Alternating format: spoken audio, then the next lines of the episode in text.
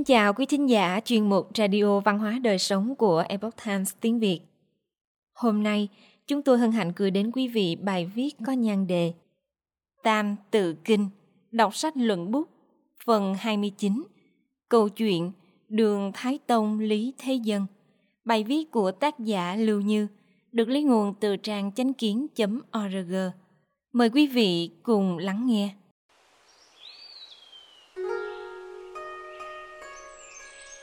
Âm Hán Việt.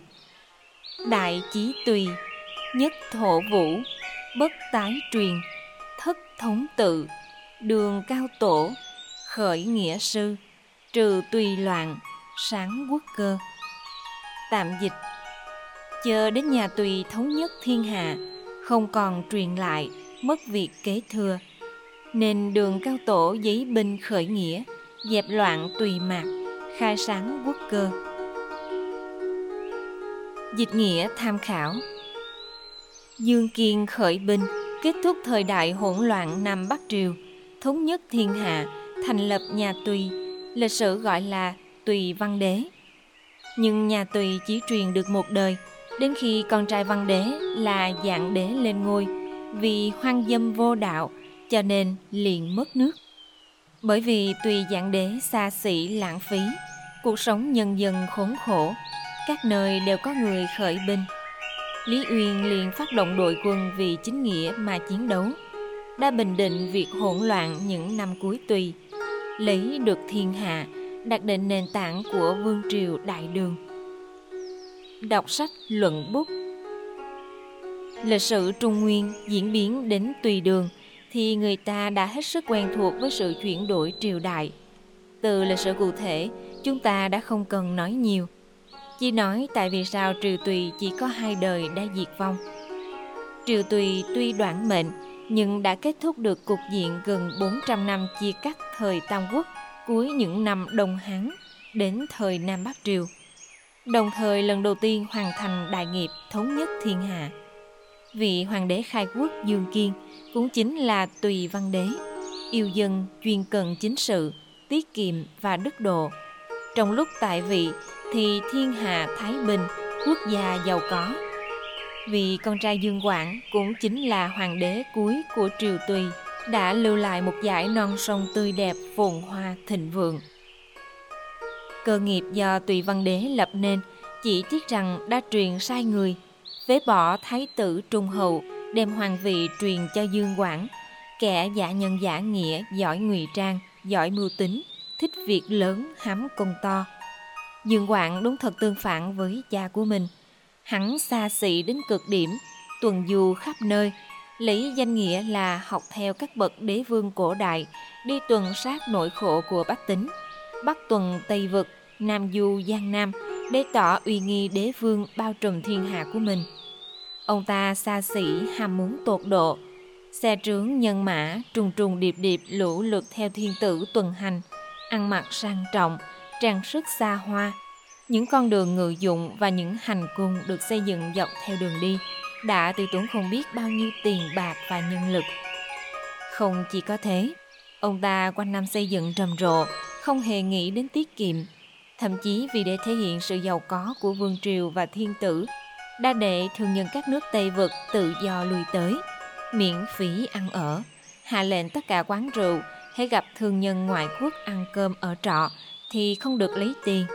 Dùng cách này để biểu lộ sự phồn hoa của thiên triều và thể diện của đế vương. Ông ta tiêu tiền như nước, thích việc lớn hãm công to đến mức như vậy. Muôn dân đều nói, đây chính là một điển hình của bại gia chi tử, chuyên làm những việc gây lụng bại cơ nghiệp của cha ông. Đồng thời, Dương Quảng còn tinh thông âm luật, tự mình soạn nhạc suốt ngày cùng phi tần ở hậu cung trầm mê thanh sắc. Tất cả trùng ngôn thì một mực không nghe. Vì đế tuần du đến Giang Nam mà dùng đến trăm vạn sức dân và lượng của cải khổng lồ để khai thông kênh đào thông thẳng tới sông Tiền Đường. Cuối cùng ông ta bị bất tử trên đường tuần du này. Bởi vậy, triều tùy qua hai đời mà diệt vong. Dương Quảng vốn thông minh hơn người, thuở nhỏ đọc nhiều thi thư, kinh sử điển tịch, thiên văn địa lý, không gì không biết. Văn thao vũ lược, tài hoa hơn người. Hơn nữa còn dẫn đầu 50 vạn binh. Một lần ra quân là đã trợ giúp tùy văn đế tiêu diệt Trần Hậu Chủ, mang công lao thành tích thống nhất Nam Triều. Chẳng lẽ ông ta thật sự muốn là một hôn quân vô đạo sao? Ông ta thông minh như vậy, đọc nhiều thi thư, sao lại không biết đạo lý hưng vong? Nhưng sai là sai ở chỗ thích việc lớn hám công to, trầm mê trong hưởng lạc thanh sắc mà không hề hay biết, không nghe trung ngôn, không đối chiếu những đạo lý học được với hành vi của mình. Ông ta cùng Trần Hậu Chủ đều như nhau, quá tinh thông âm luật, yêu thích vui đùa, lẫn lộn gốc ngọn, bỏ mặt bổn phận của bậc đế vương, xem thiên hạ thành tài sản riêng của cá nhân để hưởng lạc. Không tiếc sức dân, thế mới vòng quốc. Có thể thấy rằng đạo làm vua từ trước tới nay đều lấy việc thực hiện đạo nghĩa nhân đức làm gốc. Đạo lý không phải là đều nói ở ngoài miệng, cũng không phải làm cho người ta nhìn thấy cái thành danh tốt. Khi vào thực tế làm thật thì không hề dễ dàng. Một khi nắm quyền lớn, không nghe trung ngôn, rất dễ trầm mê vào thanh sắc. Hai đời cha con của Triều Tùy hình thành một sự tương phản rõ ràng, đã lưu lại một bài học và cảnh tỉnh sâu sắc cho Thái Tông Triều Đường. Thái Tông vì vậy đã trở thành một minh quân vĩ đại, có can đảm tiếp nhận can gián, chăm lo triều chính, trung thần lương tướng hội tụ, xuất hiện nhiều giai thoại truyền kỳ, khai sáng ra thời thịnh thế phồn hoa giàu mạnh trong lịch sử Trung Hoa, ân trạch tứ phương, đồng thời xem trọng cả uy và đức, thành tựu giai thoại của một bậc đế vương. Câu chuyện Nhà tùy sớm nở tối tàn Hoàng đế khai quốc triều tùy là Dương Kiên. Ông ép Chu Tĩnh đế nhường ngôi, thành lập triều tùy. Tiếp đó tiêu diệt nhà Trần ở phương Nam, thống nhất thiên hạ, kết thúc cục diện chia rẽ gần 400 năm kể từ thời loạn Hoàng Cân ở cuối thời Đông Hán. Tùy văn đế trong lịch sử Trung Quốc được xem là một vị hoàng đế yêu dân, chuyên cần chính sự. Ông lưu tâm đến nỗi khổ của dân gian, chủ trương tiết kiệm, coi trọng phát triển nông nghiệp, giảm bớt thuế má. Bởi vậy dưới sự trị vì của ông, thiên hạ giàu có và yên ổn. Thế nhưng văn đế có khuyết điểm rất lớn, chính là tâm ngờ vực rất nặng. Văn đế hoài nghi thái tử Dương Dũng có ý đồ bất lương đối với mình, rốt cuộc quyết định thay đổi địa vị thái tử. Dương Dũng tính tình khoan dung nhân hậu, là người thẳng thắn, mặc dù đã từng giành được thiện cảm của văn đế thế nhưng đều bị người em Dương Quảng tìm cách cản trở nên không thành công. Cuối cùng bị phế làm thứ dân. Sau khi Dương Quảng, một người vốn giỏi về kỹ năng ngoài mặt, kế vị ngai vàng, dần dần hiển lộ ra bản tính thích hưởng thụ, thích xa hoa, không chút lo lắng đến cuộc sống ấm no cho dân chúng. Tiêu tiền như nước, mấy lần xuôi phương Nam tuần du giang đô, thích việc lớn hám công to, phát động binh lực toàn quốc ba lần chinh phạt Cao Ly. Dạng để làm đủ loại hành vi ngang ngược, cuối cùng khiến lòng dân oán hận, dẫn đến trộm cướp nổi lên. Cuối cùng bị Vũ Văn Hóa Cập giết chết tại Giang Đô. Sau khi Lý Uyên khởi binh nhập quan, thành lập triều đường, trở thành đường cao tổ, thì nhà Tùy diệt vong.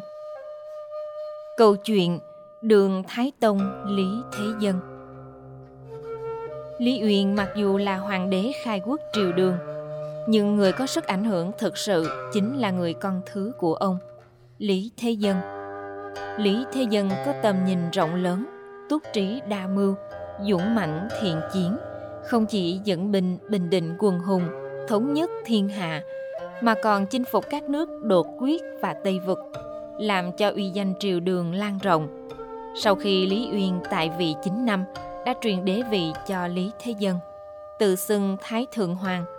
Sau khi Lý Thế Dân lên ngôi, ông khéo biết dùng người, nên chính trị trong sạch, khai sáng ra thời trinh quán thịnh thế, nổi tiếng trong lịch sử Trung Quốc. Thái Tông rất quan tâm đến thuộc hạ. Theo sử sách ghi chép, Thái Tông có vị thuộc cấp tên là Lý Tích, trên lưng nổi nhọt lớn đau nhất. Thầy thuốc đều bó tay. Có người bẩm báo với Thái Tông rằng nhất định phải lấy được trò của râu rồng làm thuốc dẫn mới có thể trị khỏi bệnh của Lý Tích. Nhưng mà râu rồng biết tìm nơi nào. Thái Tông nhanh trí liền nói Ta là Trần Long Thiên Tử, hãy dùng chòm rau của ta đi. Ngay sau đó, ông tự cắt chòm rau của mình đốt thành tro, trộn vào thuốc để thoa, chữa khỏi đau nhức cho lưng lý tích. Ngụy Trừng là một bề tôi nổi tiếng trong thời trinh quán.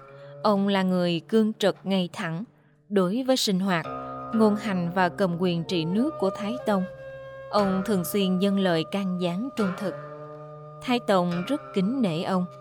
Sau khi Ngụy Trừng chết, Thái Tông cảm khái nói Dùng đồng để làm gương soi, có thể chỉnh tề áo mũ, chỉnh lý dung nhan.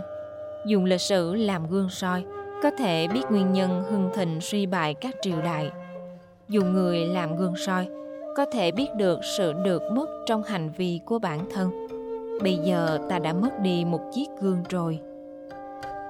Nhờ già nghiên cứu lịch sử là vì để cho người ta hiểu được quy lực hương vong của thiên hạ, hiểu được trọng yếu của đức trị. Từ mục đích này để nhìn nhận thì Thái Tông có thể nói là bậc đế vương anh minh, là người giỏi lĩnh hội lịch sử, hiểu và tiếp thu được những bài học chính diện của lịch sử. Chính vì thế, ông hiểu rõ chân lý và áp dụng nhiều trong thực tế, đã khai sáng ra nền văn minh vương triều huy hoàng nhất hoa hạ. Đây cũng chính là mục đích mà khổng tử năm đó lập ra nho học. Chỉ khi con người trọng đức thì mới có thể lập thân, lập quốc và lập gia. Ngược lại thì sẽ bại vong. Đọc sách chính là để minh bạch chính lý làm người. Quý thính giả thân mến, chuyên mục Radio Văn hóa Đời Sống của Epoch Times tiếng Việt đến đây là hết. Để đọc các bài viết khác của chúng tôi, quý vị có thể truy cập vào trang web epochtimesviet.com. Cảm ơn quý vị đã lắng nghe, quan tâm và đăng ký kênh. Xin chào tạm biệt và hẹn gặp lại quý vị trong chương trình lần sau. Kính chúc mọi điều bình an và tốt lành đến quý vị cùng người thân.